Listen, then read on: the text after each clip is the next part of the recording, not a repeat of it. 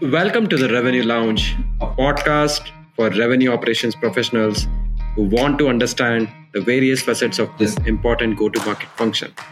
In each episode, the team at Nektar interviews revenue warriors on how they are reimagining revenue operations in creative and disruptive ways.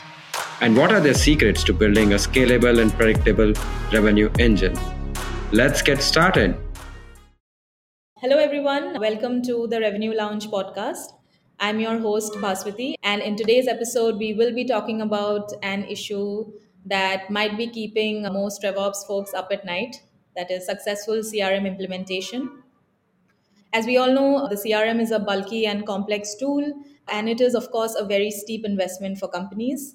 But deriving ROI from a CRM can be quite challenging as there are several factors that are always at play to make CRM implementation fail, be it a lack of vision, poor planning, bad data, siloed functioning of departments, and of course, the biggest of them all, poor user adoption.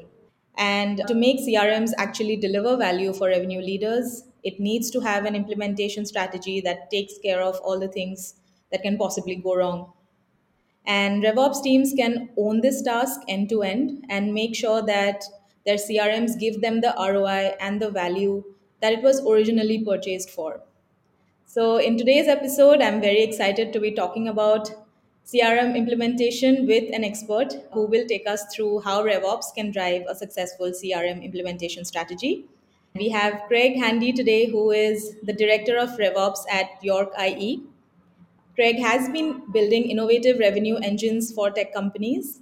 After handling RevOps at companies like Ascent Compliance and Shopify, he now helps bring winning go to market strategies to smaller companies in an affordable way. Hi, Craig. Thank you so much for joining us today. We are very excited to learn from you. Super excited to be here and thanks for having me. We can start by you telling us a little bit about your current role at York IE. Perfect. Yeah, absolutely.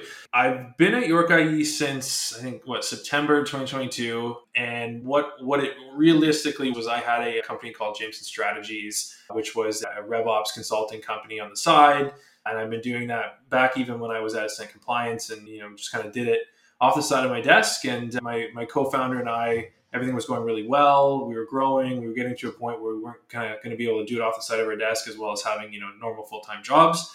But kind of around, you know, closer to September, we had a mutual client who with York IE and and they said to us like, "Hey, we want to get into this and we actually just want you to do it." And so we thought, "Okay, well, this is a fun opportunity to hedge our bet and you know both reduce risk but also get this new really exciting opportunity." And so York IE acquired a company James Strategies and then we've jumped into that. So my role though specifically at York IE, it's sort of a fun one because I get to do RevOps uh, for York IE, which is great. So do, doing the classic internal RevOps. But then the nature of our business is I lead our go to market and RevOps consulting practice. And so we will work with both our portfolio companies because York IE deploys capital to seed and Series A companies, as well as companies that are outside of our portfolio, just any business whatsoever. But focusing a lot in the tech space, focusing in B2B, and we'll help businesses that are all the way from pre-revenue all the way to you know locking down their Series B or beyond with getting their systems, their process, their technology, and their data together.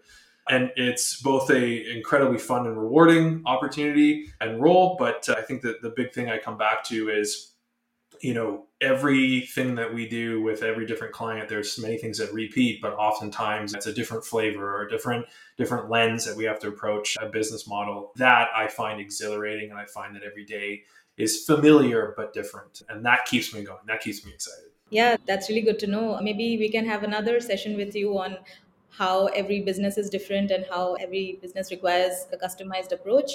So, moving on to my favorite question that we ask every guest on this podcast is how do you define revenue operations? For sure, yeah. So, I, whether I define it differently than maybe the more more popular trend is or, or not, I'm not totally sure, but for me, RevOps is three main things. RevOps to me first is about obsession around buyer centricity. I think that you know revenue operations ultimately their responsibility is to ensure that a business in the mo- in the best way possible is generating revenue or you know one of the things too that that I will really find is there's a there's a term out there called like growth ops That's RevOps too, but that's businesses that are not optimizing for revenue, they're optimizing for platform growth, which will turn into revenue. But same thing. But but ultimately it's what are all of the things that are going into doing that and, and, doing that intelligently and doing that you know in, in, the best way possible and so to do that the best way possible in my opinion revops needs to be obsessed with buyer centricity so aligning your entire go to market process to how the buyer buys the second thing is about what I generally refer to as good revenue operations is the unification of people, process, technology, and data. And when all four of those things come together, what we're ultimately creating there is a really strong balance and, and build off of one another so that you know the technology is supporting people and people have a clear logical process that aligns with the buyer and the data that both they're generating and utilizing is building a data asset and avoiding data liabilities. And then the technology again supports that and everything's cyclical in that sense and the third thing on that is RevOps to me is, is I like to refer to the three R's, and it's not reduce, reuse, recycle, but those are important things. But the three R's of RevOps is right person, right time, right way. And I see that both internally and externally, but ultimately is are the right people engaged in the right possible way and is the timing right in that? And so when we think about from a prospect standpoint you know are we speaking with the right people? Are, are we communicating in the way that best aligns with their buying process or, or, or, their behavior? And then of course timing is probably the big elephant in the room when it comes to you know winning deals. And in that scenario are we reaching out to our customers when they need us and, and, and reaching out to our prospects in the right time for them to actually understand that? And i think revops across all of the go to market needs to be you know the one that's driving that and owning that uh, across the board so that's kind of how i define it it's not sales ops it's not marketing ops it's none of those things it's its own realm yeah i love the point you made around unification of people process tech and data something that is so crucial especially in 2023 when the priorities of revenue leaders have also changed because of budget freezes and the uncertain climate so really relevant to the time that we are in right now. Moving on to the next question How did you get into RevOps? What's your story? Yeah, accidentally. That's the main answer to that. So in university, I, I, was kind of thinking two paths. One, I always wanted to get into politics, and I fell very much out of love with that. I have no interest in it anymore, and really it upsets me, honestly. And the other thing was, I did my undergrad in psychology, and my intention was to go do the full PhD and specifically get into a field called organizational psychology or industrial psychology. And I envisioned this world where I was going to go into a business and I would re- watch it and review it for a couple months. And then I would come back and say, all right, listen, you need to paint the walls this color, change the ambient temperature up by a certain percentage, move this department here, move that department there, separate these people, and basically get into like this level of business ergonomics that was both emotional and mental and physical to try and get that peak performance. And I did my little grad thesis thing on. Uh, you know middle management and then the separation of two businesses that are identical like you know same access to talent same access to you know same revenue same technology what separates the good from the great. And that you know margins and inches those micro changes is what separates it. But long story short i was done with the university. I wanted nothing to do with that. I did not want to follow that route. And luckily i had a good friend of mine who was a tech founder of compliance actually one of the founders there. And he said why don't you come work with me? And i did not know anything about tech. I didn't know anything about B2B business. It never crossed my mind. And I got thrown into it and, you know, did a few different roles there. Most notably, I was a BDR for a little bit. I hated it, but I think everybody should be a BDR. It's the best stepping stone, the mad respect for anybody who goes through that and does that. But I started to notice I was helping everybody out with their technology. I was writing emails. I was, you know, redesigning our process. I was a spreadsheet wizard. I was doing all these different things. And luckily, I had a mentor early on who kind of pulled me out of that BDR pit. And uh, he said, you know, I want you to manage our Salesloft. And then he was like, well, I want you to manage our Salesforce. And then, oh, you did a great job with the data. Let's, why don't you go look at HubSpot? And so I started kind of, you know, figuring all these things out. Not a traditional training, but it was trial by fire. It was go figure this out and make it work. And I'd come up with a bunch of different ways to do it. And some of them were great, some of them were horrible, some of them were fantastic. And that kind of got me to this point where it doesn't matter what it is, we'll figure it out, we'll make it work. But I took the approach instead of, you know, by the book specifics, but rather to come up with creative, unique ways. And that's what I fell in love with because to me, it was like organizational psychology without the PhD, but specifically it was inside this this cosm of, of go to market and, and you know so the walls became the technology and the you know the departments where they were sitting became the people and the ambient temperature was the process. And so all those things came back where i ended up doing what i wanted to do and what i loved it was just in a completely different medium and, and how i enact that. So yeah long story short that, that's how i got there. So totally by accident but I, I wouldn't have it any other way yeah, that's a brilliant background. I mean, we talk to uh, so many RevOps leaders, right, for the podcast and otherwise as well. And what's fascinating is everybody comes from such unique backgrounds. And it's mostly by accident that you fall into the lap of RevOps and start enjoying it, and you figure out that you're so passionate about different areas. Personally, I have not spoken to anyone who comes from a psychology or politics background, but yeah, that's very, very interesting to know. Thanks for sharing that. So, like I was mentioning, you know, a lot has changed for revenue leaders in the last one year. The market has been unforgiving, and the uncertainty in the market has kind of changed a lot of priorities for business leaders. So, given all that is currently out there, what is your biggest challenge today as a RevOps leader that you face? For sure. I don't know if I can narrow it down to one, but I will say two and I'll condense them a little bit. But the two things that stand out to me, first and foremost, is, is in, in my space in particular, when I'm consulting with businesses, there are a wide range of different characters that you'll work with. And, and I think that that in and of itself is both a benefit and a drawback in that there are some let's call them best practices or things that we know work or stuff that we know don't work but you'll get some folks that have a perspective that either doesn't respect the craft of RevOps or you know doesn't respect uh, traditional operations functions or has done something a particular way at a particular company in the past and just wants to replicate this again. And so I think the challenge is is that you know how do you both contribute positively in an interaction and engagement while also you know standing firm on the fact that from a delivery standpoint you're trying to deliver value and there isn't always a right or wrong way to do it but there is you know uh, smart decisions and there is smart things that, that, that you can do. And so i find from a revops person is as the the field is establishing itself and as revops becoming more prevalent you know one sales leader or one marketing leader's understanding of what revops does or their past experience with you know maybe someone who really is sales ops and just put on a, a i'm a revops hat versus someone who has done it a, a, different way it's that there's some bad taste in the mouth and whatnot. And so navigating that has always been a challenge to build that trust up. And also you know people are basically opening up their crms they're opening up their go to market methodologies and sometimes they're being criticized on them and, and whatnot. And that's not always an easy thing to engage but you know we persevere and we do it. The other thing that is not specific to me, and I think I think it's just generic across the board for the RevOps field is, and you touched on this earlier, is in the market we're in today. People are kind of stepping away from the point solutions. The money's not flowing as easy to different tech or different initiatives. Marketing is being pulled from their budgets, which is the worst thing, but it's happening. So from a RevOps standpoint, is you may know what you want to do. You may be like, hey, this is the best way to do it, but your budget or the appetite of risk in the company will only get you a quarter and so, from a RevOps standpoint, it's like, how do we take what we do have and mold that into something that's going to get us as close as possible to what we want? And sometimes that means not doing the thing you think is best, but rather doing the thing you think is second best mainly because you can fully do it or you can fully invest in or you can fully experiment with it. So it's a constant song and dance. And I don't think it, it doesn't benefit tech companies that are innovating. It doesn't benefit the companies that are trying to close deals. And it even doesn't benefit the buyers of these different products and whatnot. But rather, as everything, all the purse strings start to tighten, it, it becomes a real big challenge, I think, to find the best path forward that gives you as much as you possibly can without, you know, going overboard or, breaking the bank or, or feeling that you're blocked. So that's a universal challenge, but I do believe RevOps professionals are actually the best suited to solve that. So a problem, but a good problem to have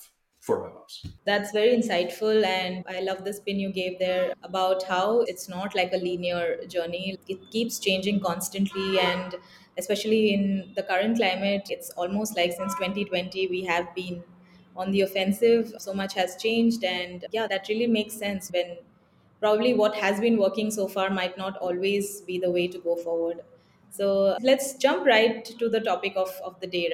We are going to be talking about the actual elephant in the room, which is the CRM. So before we get into the implementation part of it, we have to touch upon the HubSpot versus Salesforce debate if you're talking about CRM. So, what are your thoughts there, Craig?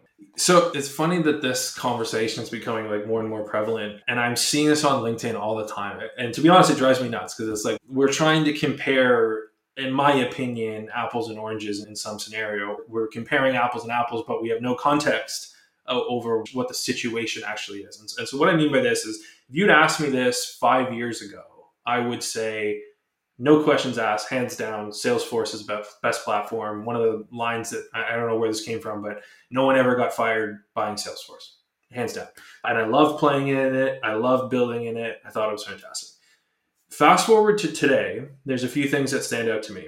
One is HubSpot has gone leaps and bounds forward. So they are now incredibly viable. They've always been great from a marketing automation platform, but they're now incredibly viable from a CRM standpoint as well, to a point where it's, in my opinion, it's very strong. On the flip side, too, Salesforce, I think, has had such massive success that more businesses uh, that would never have ever thought about that are also thinking, oh, well, you know, I'm in business, I'm in B2B, or, or sometimes I'm even, you know, B2C or, or B2B2C, I should get Salesforce because that's the thing you do, right? And what ends up happening too is that Salesforce, for for all of its power, also now has folks that don't need that and actually are being confused by that or, or not the ease of use of rolling something out uh, and then being kind of have a bad taste in the mouth. So the scenario that I see here is it really depends on what the business needs is, what it is that they're trying to achieve, the types of folks that work at the business. All of those things help dictate it. I would never go into a business and say, "Oh yeah, you should get Salesforce, you should get HubSpot." Without knowing what are you doing. And there are many scenarios where HubSpot's going to be better. Hands down, many scenarios HubSpot's going to be better. There are also many scenarios where HubSpot's not going to be able to achieve what you need to do, and therefore Salesforce is going to be your long-term scale, your, your better option overall. So I love them both. I love it when I get a HubSpot marketing and Salesforce CRM client, but I love it when I have everything in HubSpot. I also love it when everything's in, in Salesforce and Marketo or something else. But that's really for me is it, it it totally depends. And if you're saying you like one better or one's better in general, or these people that are all like on the HubSpot camp versus the Salesforce camp, you're not doing a, a service to your clients for that. And you're also not critically thinking of like, you know, they're both very useful. So get off that and focus on what the needs are and then align it to the right tool that fits that. Right. Thanks for sharing that. I'm sure that will give a lot of perspective for people who've been following this debate. So let's move on to the topic then. My next question is In your experience, what are the biggest reasons that you have seen that CRM implementations fail? I think there's three big ones that stand out. Mm, the one that comes to mind, like right out of the gate, of course, is the training piece. And I don't think it's the biggest one, so I'll touch on it quickly, but it is a scenario where you roll something out and you just assume people are going to just know how to use it. And the problem with that, of course, is that that's generally not the case, especially if you're relying on the fact that, you know, one Salesforce or one HubSpot implementation versus another company's implementation could be drastically different. So if you're relying on the fact of, hey, I used to use HubSpot or I used to use Salesforce, I know how it works. And I mean no offense by this, but one of the examples I've had is anytime that I've been working with a business that has Salesforce and they hire X Salesforce sales reps, they're the worst Salesforce users ever. And the reason for that really is that Salesforce has a very unique way that they use their own technology. And when they try and apply that into a way another business has it, it's kind of like, well, I'm from Salesforce. I know the way it works. Mm, not quite the case. So, from a training standpoint, it's are we setting up our, our users, our, our team, our administrators, everything with everything they need to be successful and not just stopping with like, are we onboard? Like, are we consistently uh, evolving that? And I think we'll talk about that in a little bit more detail later. But the other one for me is the buy in to actually make a change or to implement a, a CRM. And one of the things that I, I like to say here is when there's a problem or when there's an opportunity present, is work with your team, which is your users, your leaders, whoever, and validate and establish the need for change to begin with. We don't want our salespeople to say, hey, we want Salesforce or, or we need to get Salesforce. What you're setting up actually is we need to be able to maintain our deal pipeline. Yeah. We need to be able to see more clarity on our reporting so that we can know where to spend our, our money, where to spend our time. Yeah we have too many records. We can't maintain this all. The spreadsheets are getting crazy. We're missing things. When we establish as a team, this is a problem that we need to fix, then the team is giving permission to whoever it is, uh, you know, the founder or the ops people or whoever to go out and solve that problem. And the buy in exists there to say, okay, we've done our research. We're bringing in Salesforce, we're bringing in HubSpot to solve this thing that we've all agreed on is the actual opportunity or problem. Um, and I think that the separation here is that when you lead from technology first, generally, in my opinion, is not a, a long term strategy. It's not a substantial change and it will face a lot of backlash. But when you lead from the opportunity and problem space, that is kind of a universal understanding that, you know, the, that's the goal. And then technology can come in and solve that, but never lead with technology to start with. So, so I think that's the second piece. The third piece, which is ultimately I think the one where I come in the most and is, is, is more interesting to me is the business architecture side. And that falls under data governance, data stewardship, data, the data structure, all the way to like, what are we building? What are we doing? And there's a scenario where you can say, I'm going to use one of these tools vanilla out of the box. And that's fine. A lot of them are, are built in a way that you can, you know, spin Salesforce and HubSpot up and leverage it. But the reality is, is that when you do proper foundational work in your CRM implementation, you create the ability for that platform to adapt to the changing market and your growing business. And that means that one year, three years, five years down the road, you're not all of a sudden crippled by dis- thoughts or poor decisions you made years ago, but rather you're, you're comfortable because you've built this adaptable foundation. And to do that, you either need to have an in-house team that has that experience and, and has the ability to separate themselves from you know being too in the weeds and actually think about this from a strategic lens or you need to work with consultants or third parties that specialize in extracting that business the business intentions and, and the way the business is going to operate and understanding the market trends to build a type of thing that's that's going to be good for the business and, and be successful down the road. And sometimes it means changing the way a system's being used sometimes it actually means reworking a little bit how the business strategy or business architecture is. But more often, it's a combination of both of those. And, and so I think that you know critically, if you if you miss that point, it doesn't matter how bought in your team is or, or how well you train them. If if fundamentally the foundation is broken, it's just going to be headache after headache until eventually you, you rip it out or you stop using it or it negatively impacts your business and that's the reality of that i think that those are the three things that realistically to me the biggest points of failure for implementations Got it. So I just wanted to understand what do you think about the users actually playing a, key role in the selection, evaluation, and use, and later championing of the CRM?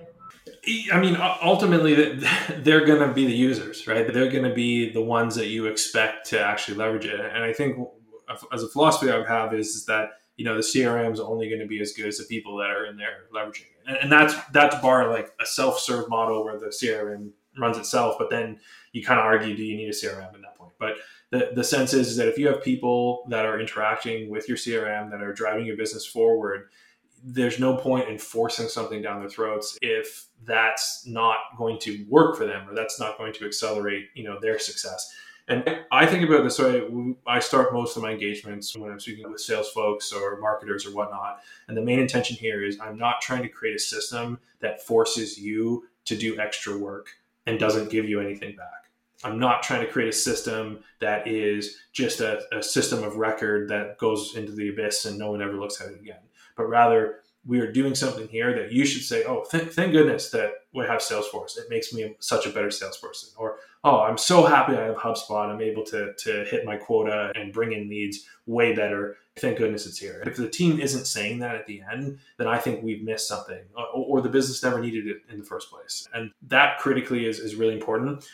Where you want to avoid some scenarios is, is that salespeople are not business architects for the most part. I mean, there's great ones in there or future ones in there, but they're not business architects or the BDR is not a business architect. But rather, when you're working with them to extract feelings, opinions, thoughts, when you try and get under, you know, in their head and their perspective and help them to articulate that, then that allows you as a business architect to design something that's going to best serve them for their needs, both today and what they're going to grow into. And so I think it's keep them involved, keep them included, keep them engaged, leverage them as best as you possibly can, and make sure that they're aligned with what's happening, but they're not you know they have a they have a day job they have expectations and stuff that they need to deal with and they're not the ones that are in there designing the system so it's a healthy balance but i think nonetheless it's super important that, that they are involved to, to, to many degrees got it So, uh, moving on to the training part of it, I've seen that you are a big advocate of training on tools that are implemented.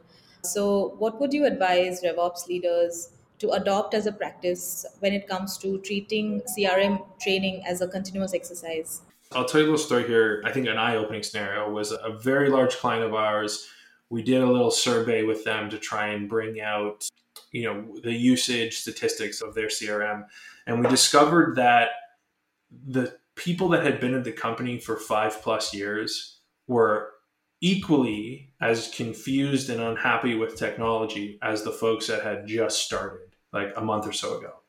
And it kind of peaked around one year, year and a half in their level of under or their self-reported level of understanding.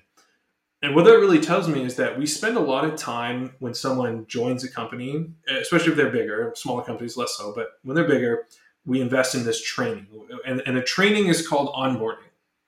And the thing about onboarding is once it's done, it's over. So then three, four years down the road, your CRM is constantly changing. You're evolving it, you're modifying, you're adjusting it. But we're only just onboarding new people in this particular way. So how is it that we're keeping our existing team up to speed, and up to date on all these different changes? The other challenge, and I was guilty of this, in my role actually at Ascent when I first started was, you know, you you would do like an initial training, but then you would say, go sit with this, you know, fellow BDR, this fellow account executive, and they'll show you how it actually works in practice. And I'm big enough to admit I couldn't be bothered in spending time repeating this. I was like, oh, I'm not going to do all this training. Like I got other stuff to do. And what ends up happening is you get this sort of tribal knowledge where, you know, account executive does it this way or cuts this corner, shows the next one, and then it's like a broken telephone where all of a sudden you're like, what, what are you doing here? This, who taught you this? This doesn't make any sense. So I think one of the best things that you can do for yourself is ensure that your entire user base both understands what their tools and tactics and strategies are available to them, what their options are. Because ultimately, my objective is I have many objectives, but one of the big ones is the folks that are customer facing that are actually trying to like you know generate leads, close deals, keep customers happy. Uh, you know, I want to make them as successful as possible. That's my duty. That's my responsibility. And so in doing that, I need to make sure that any change I make, any new functionality I add in, that I'm disseminating that and I'm reiterating that and I'm showing that everybody has a fair and, and uh, equal opportunity and understanding of how things are supposed to operate. At the same time, I also may realize that a user of two or three years may have a different opinion of a user of one year. And so I should be also extracting that to say, hey, remember that thing I onboarded you to six months ago? Does this still work? Are you still using it the way we taught you? Is there anything that's come up that you've decided to change the way that you're operating? And asking those questions and drawing that information helps to keep that kind of continuous you know universal general understanding of what is this here for how is it that i'm supposed to use it and how does it help me to achieve my objectives and if there's you know differentiation of answers that widely vary or the deviation is really wide, then I, I think that's a signal of a challenge or an opportunity to go back in and say, all right, let's let's come back together, let's sort this out, and let's keep this continuous training. Because again, a, a great CRM that's used poorly is a poor CRM, hands down. That's simple as that. Yeah, I'm going to quote you on that once this episode is released. Love that. The next question that I had was these training sessions or these refresh sessions how often do you think they should happen in an organization and who owns this I think this is a serious depends one in the sense of like what is the rate of change in the CRM? What is the rate of change in the market? What level of seniority or experience or team size that you currently have? I think the bigger the team is in a more rapidly changing market or a growth oriented business, you'll need to do this more often because the reality is it's just changes fundamental. It's in the fabric of the existence of the business. While opposed to companies that change more slowly or more procedurally, that have you know less volatility in, in their go-to-market strategy and whatnot, maybe this happens a little bit less, and there's kind of refresh points. So I could see it as frequently as you know every two months or every quarter we take a time to review and feedback all the way to you know maybe it's every six months we're doing a, a refresh on, on how people are operating. But i also think there is responsibility on the revops team and even actually the managers within their specific user based teams so like the sales managers and the marketing managers to have some form of metrics to say Are we still getting the activity volume that we're looking for? Are we still getting the percentage of field completions? Are we still clicking the buttons that trigger automation? Are these things still u- being used? And if we feel drop off on, on things, like I built a custom object in Salesforce for a client once, and I, it was great, and other clients loved it and they used it. And we started to see that the creation of records in this custom object drastically dropped off with the client. And that was a trigger for us to say, what's going on here? And it was a scenario where the main user of that, it was actually only one person and they left the company. And everybody else that came after didn't see that, not that they didn't know how to use it, but they didn't know why. They didn't know why they would use that as opposed to something else. And so that was a scenario of, oh, we needed to have been more involved with this one and, and help carry them along. So I, I, think, again, I think it depends, but you got to set those intervals and you got to set those measures and those alerts or there's canary in the coal mine type of thing to identify, you know, when you do need to step in and do that training or do that refresher. Got it. So I think a lot of success of a CRM implementation would depend on a very solid foundation that it's built on so, what kind of a solid foundation do you need in order to ensure that your CRM implementation is successful? I'm sure there will be a lot of points under that, but if you could just take us through what that could look like. Yeah. So, the main thing to think about the foundation is I'll say like this I have a funny relationship with the term scalability.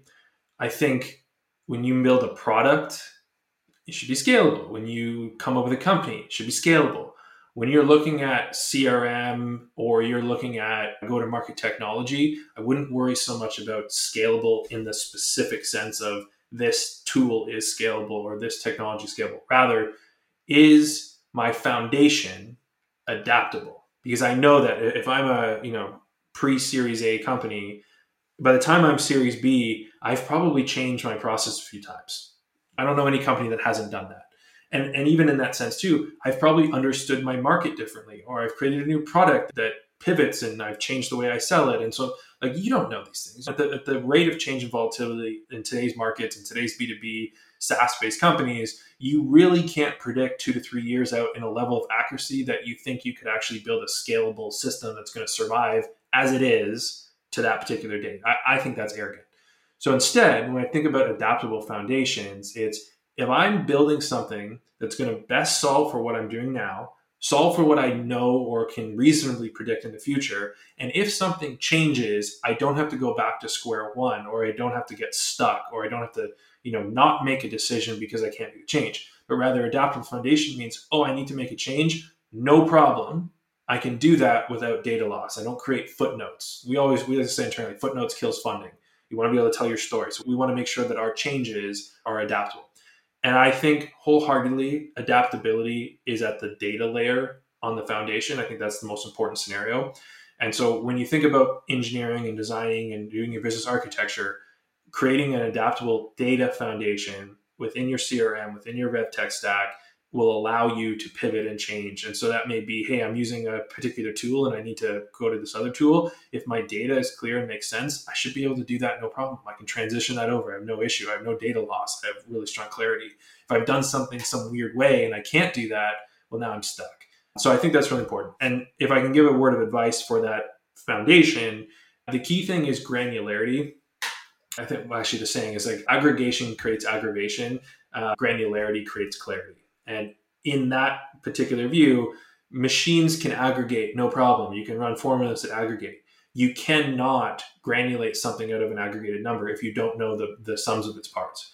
So in that scenario is, you know, try and structure your database in a granular sense. You don't have to show granularity to your users, but create it in a granular sense. So if you make a change, you can either easily take those different inputs and morph them into you know the new system or the new structure. But that I think is is fundamentally at the base layer what creates that strong foundation. Love that. Yeah, that's a great lesson for anybody trying to figure out how they can build that foundation and data definitely lies at the heart of that love the way you explained how data needs to be adaptable as well so this is something that we have seen at Nektar where we have spoken to several folks and even some of our customers, you know, who have highlighted the nightmare that CRM data migration can be, right? So when you're, let's say, migrating from a HubSpot to a Salesforce, you end up losing like tons of valuable activity data. You lose a lot of information about the deals that were going on at that time and it's a massive opportunity lost right? So i would just want to get your two cents on that and if you have faced a situation like that and if you have how have you tackled this whole data migration nightmare? Yeah i think again to the earlier point part of that adaptable foundation helps to alleviate these types of scenarios but there are some technical limitations right? When we think about systems like uh, an example of this being if you're a salesforce user and you're using Salesforce Einstein. And I know that they're trying to solve for this, but if you were using the Einstein activity capture, the data that wasn't actually in Salesforce, it's in a separate AWS server. So when it came time to, oh, I want to see this or I want to run a report on it, you can't. It's not accessible. So like that, that's a poor decision from a migration standpoint because the technology locked it in there. So what I would say is, is that when you are designing the systems, that you design them in a way that gives you full accessibility to your data as well as you either work with third parties that are designed to be able to aggregate the existing granular data or the capture data and put that together into a separate system whether that's a backup whether that's you know for whatever purposes. I think most of my clients that, that i work with or any businesses i've been part of they'll use salesforce or hubspot reporting.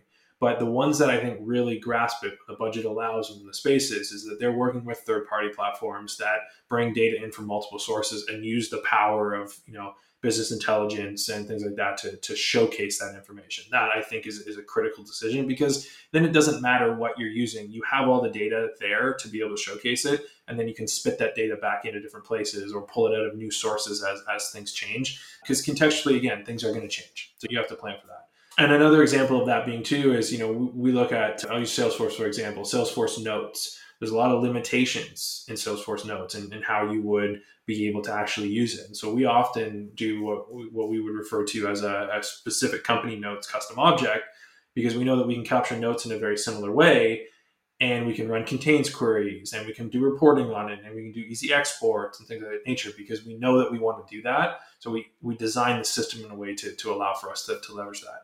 The last thing I will say about activity data, and, and this is not, maybe this is controversial, but there are, I think, some businesses that would be concerned about making a pivot with potential loss of activity data.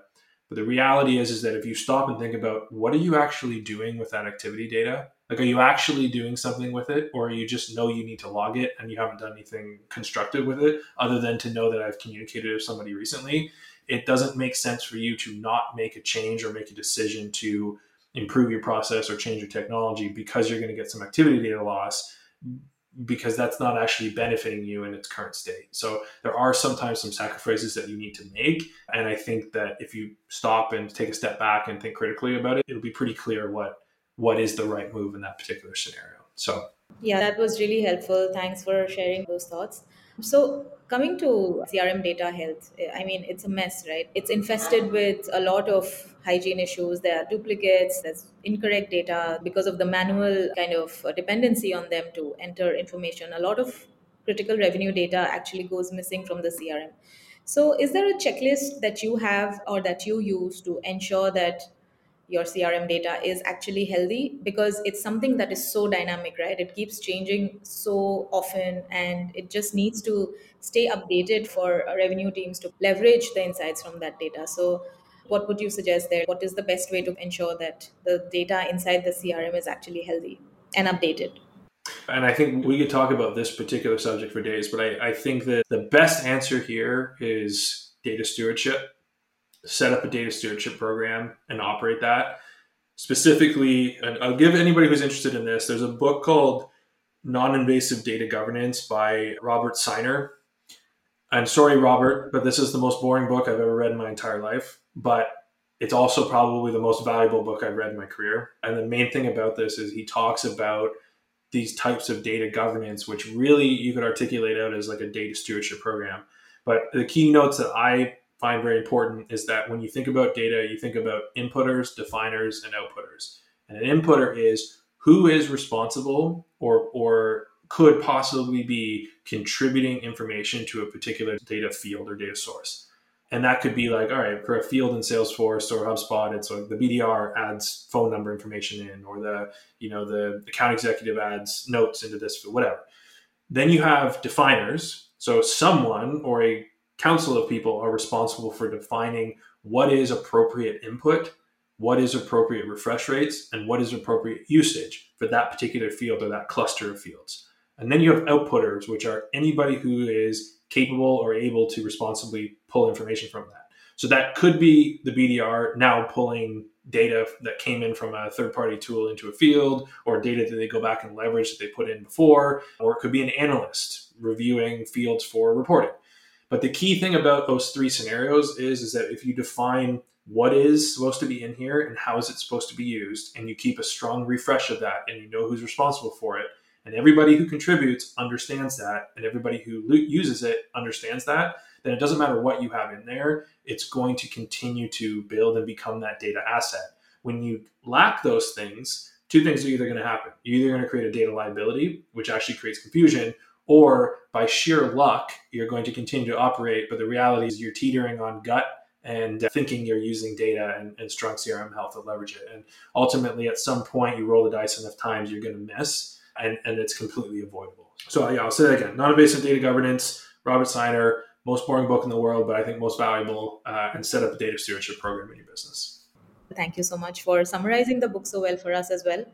So, moving on to the last question of this section, let's talk about CRM adoption. One of the main causes of poor ROI from CRM is because of the lack of adoption. Like you said, the value that you'll derive will actually depend on the kind of people there, right? So, what are the best ways you suggest to ensure that sales teams or end users actually end up using the CRM? There's like five things here that I think that are important. One is they need to understand the value, not just to the business or this perceived hidden value, but to them as themselves. So users should understand how their actions in the CRM contribute to their own success and contribute to the overall company's success down the road. That's like top number one. Second thing from an adoption standpoint is that it should not be hard to use the CRM. So when you design something, you should be biasing towards making people's lives easier, both from the buyer lens and from the company user lens. It, it should be really clear that this makes my life better. third scenario in all of that is when you are doing adoption, it's again establishing the layers of feedback and the layers of access. If people feel like they have no influence on something, they're either going to accept it or they're going to rebel against it.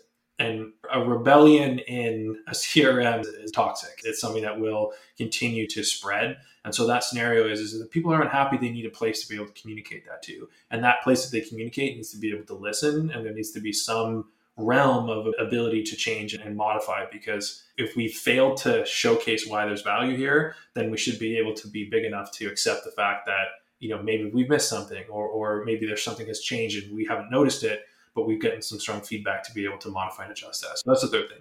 The fourth thing is, and to your exact point, CRM adoption, I think becomes difficult when it becomes too personal. So it's like, you know, you have someone who's not, their sole responsibility is not to, you know, roll out a CRM where you have a sales ops person that's trying to like make it make sense and, you know, maybe knows part of it or maybe doesn't. And the scenario is, is that if you lose trust in the implementation process, you, you lose trust in the management process of it you know, then that becomes a scenario where it's like, ah, it's like, like the amount of people that make these jokes about, oh, everybody hates their Salesforce, everybody hates their HubSpot. It's like, no, I, I think that's just poor implementation. That's poor structure. That's poor design. So if you are in a scenario where you don't have the expertise, you don't have a team that's able to roll this out or, or implement it, work with a third party. And like I, I, I say this in a biased sense because I am one. So if you want to work with me, that's fantastic. I appreciate it. But if you're not going to work with me, work with somebody. Like the scenario here is there is a very clear, easy way to implement. There's a very clear, easy way to manage. We are specifically focused around creating that buzz and that excitement around these tools. And so, if you're going to invest in a CRM or any RevTech tool out there, work with someone who can get the most bang for your buck after you purchased it. So you're not, you know, spending money willy nilly. You're spending money and you're getting the value from that as quickly as possible and consistently. And I think that is probably one of the bigger scenarios where, you know, why are you trying to learn this when you can just invest in actually making this more successful? So that, that would be the last one, in my opinion, for, for that. Yeah, that was a great summary of those five points that you mentioned. And to add to your fifth point, I think this whole point around outsourcing it sometimes to professional services can actually end up saving costs in the long run because they just know what they're doing and like you said you get the bang for your buck So, yeah, that brings us to the end of the first section. Moving on to my favorite part, the rapid fire round. This is basically a section that we do with all our guests where we ask them a series of questions with the intention of just getting to know you better. The first question is What's one book that you have loved in the recent past? So I'm going to stretch the recent past a little bit and say in the last 12 months, but uh, Zero to One by Peter Thiel. I can't say I fully get behind Peter Thiel and everything that he does, but at the same time, that was one of my favorite books. And I think that it was very eye opening and so many principles that came out of that that are super practical. So I, I love that book. Yeah. Do you want to share what was the best part about the book that you liked? So I would say two key pieces jumped out to me. One was this concept that the most successful businesses in the future are not the ones that are looking to make people obsolete, but are rather looking to, you know, augment people so that they can be more successful down the road. And I think that especially when we're looking at things like, you know, ChatGPT and we're looking at, you know, self-serve buying processes and the, and the rise of PLG is that it's important to stress that fact where it's not a scenario where humans are cutting humans out because ultimately that's what business is, that's what life is but rather it's about introducing things and new experiences and new elements that help take businesses and people to new heights and new accesses. So I think that's another one. The other one is, and I love this, I've seen this in a few places, but it's when a company, when your path to promotion and success is more likely to happen by talking about doing things as opposed to actually doing the things, you've found a place that you should no longer be at and that's actually gone down the wrong route and i love that as someone who kind of is like a bias towards action and a bias towards like let's get in there and let's get some stuff done um, there's a lot of talk out there. There's a lot of like oh here, here's this. And and i really love that that presence of that to say you know that becomes bloat in the business. The best part of this is when you have people that are saying okay great we've talked about this. Now let's go do it. As opposed to i've talked about this. Great idea. I'm getting promoted. That's I don't want to work anywhere that's like that. So. I love that. I'm definitely going to check out that book. So what's your favorite part about working in ops? I'll put it this way. When I first started out, I have a good friend of mine who's in sales, and I said to him as I was kind of, you know, doing the BD, and, and I actually nowadays I do sales as well, but uh, you know, I didn't really like sales because I was like, all right, we've worked through this pipeline, I've closed the deal, I've hit my quota. All right, what's next? Oh, it's all over again. I start from the beginning. And I found that repetitive. And when I talk about ops, I'm like, well, I'm building things. I'm doing something and I'm building on it. And everything, every day is different. Everything's new. And I'm, I'm, I'm, about, or I'm evolving something. Now, it's funny is my friend who's in sales says the opposite thing to me. He's like, oh, you do the same thing over and over again with ops. He's like, with me, I talk to different people. I have to pitch different things. So I think it's to each his own. And I don't knock any particular field, especially because I'm doing sales now and I actually love it this time. But the scenario for me with ops in particular is is that there is not always a clear way to do something. There are some things that I believe we're doing for the first time. And there's a layer of trailblazing that's happening there. There's a layer of creativity. When I think about, you know, the way I am is I think about myself as an artist, not as a craft specific person or not as an operator. I think of myself as an artist. And I think that RevOps and ops in general, if you take that lens, is just like a canvas waiting to be painted. And that's what excites me. Talking about favorite part, we also have to talk about the least favorite part. So, what do you dislike about ops? Well, there's a few things, but I, I think when you do something and for the life of you, the technology should be doing something and you've pulled your hair out a million times trying to figure out like what is happening here. Like, there's no logical reason for this, but my business partner and I, you know, we always joke around it. We'll fight for hours to try and solve some sort of bug or some sort of issue. We get up, we walk away, we sleep, come back the next day, and oh, there it is. That was obvious. No, no problem. And I think there are some like yelling and screaming issues that happen with tech sometimes that I don't enjoy, but I realize that it comes with the space. So got it. Thank you for sharing that so candidly. I'm sure a lot of us relate to that in the RevOps space. So, next question is about inspirational people around you. So, who is one RevOps leader that you personally look up to and, and why?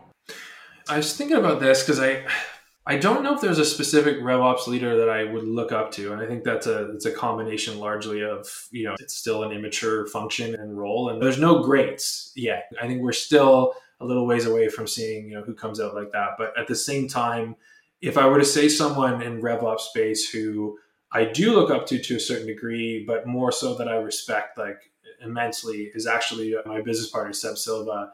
I remember when he first joined me at Cent Compliance, like I'd never used Salesforce. Started teaching him this. Fast forward to today, he's way stronger at Salesforce than I am. And having just got back from paternity leave, seeing him put the entire team on his back and just go above and beyond across the board, you know, it makes me very happy to see that and actually have someone who not only am I in business with, but I consider one of my best friends to be able to have that same conversation and, and, talk about, you know, a field that a lot of people know nothing about. And so I really appreciate that. I really respect him. And if I can't figure it out, I know he can. And if he can't figure it out, I know I can. And, and it's a really good combination there to operate. So I think that's got to be my answer. Wow, that's really good to know. I mean, if you're working with someone day in and day out who inspires you to that extent, then it's the best. So, next question What's an advice that you've received from someone that has stayed with you and that you'd like to share with us today? I remember an early mentor I had when I built something in Salesforce and I was rolling it out and I got this like really weird pushback from the sales leadership team. And it made me like angry in the sense where it was just like this doesn't make any sense. Like this is so illogical. And that mentor said to me if you plan on like living your life around whether something is logical or not and expecting other people to always be logical you're going to consistently be angry and upset about that and he's like you know as much as maybe you don't do it but if you start thinking about things from an emotional standpoint why okay this isn't logical but why is someone feeling this way why is someone reacting this way and also accommodate for that and approach that, you'll be far more successful. And, and I think that that has changed the way that I approach business and, and people in general. And I just don't assume you know, it's logical and everybody's going to agree with my logic. That has been really important to me. So I think uh, logic's great, but it very rarely is present. That's a brilliant piece of advice. I think I'll take a few minutes after this call to think about that. Thank you for sharing that. So, last one for you one piece of advice that you'd give to someone who would like to have your job someday? So, again, might be slightly non traditional in this sense, but I would say don't think too much about it in that you know exactly how to do something or that you want to do something specifically by the book. And I say recently, in the past 12 months, I've discovered Reddit. Maybe I'm living under a rock, but I've recently discovered Reddit and I absolutely love it. And there's a few forums I'm on, both like within HubSpot and Salesforce, and there's a lot of people that are you know young coming out of university or they are in another field and they're switching over and they're asking these questions about becoming a salesforce admin or becoming you know a revops person or becoming a system implementer. And they're like well, how many years do i have to do this for? And i don't know how to make flows or i don't know how to write apex or all these different things. And they're like i'm limited. And i think that the biggest thing to think about when you're going these scenarios is, is literally like throw that out the window. You know, that doesn't matter. The, the reality is is can you connect the dots can you come with, with creative ways to solve challenges? Can you think critically about problems? Can you create meaningful human interactions and relationships with clients and coworkers and peers? And if you can do those things and you have the perseverance to figure stuff out, I think that's by far the most important scenario because it will come. You won't learn it in a year. You won't learn it in two years. I, I think I'm pushing nine, ten years at this point. I don't know it all. I'm far from it. But the reality is, is that I can go into any scenario and I have no doubt in my mind that we can't solve this in some way, shape, or form. And so that is the, the biggest thing. Don't overthink it. Have fun with it. Bias towards creativity. You'll be all right. Love that. I think young people really need to hear that. Thank you. That advice really makes sense. And I hope it helps someone who's probably tuning into this episode. We've come to the end of this podcast. I've learned a lot from you today. And thank you so much for sharing your expertise with us. Yeah, perfect. Well, thank you for having me, and uh, I appreciate it. And this was fun. We definitely should do something like this again. All right, Craig. Thank you so much. You have a great day. You too.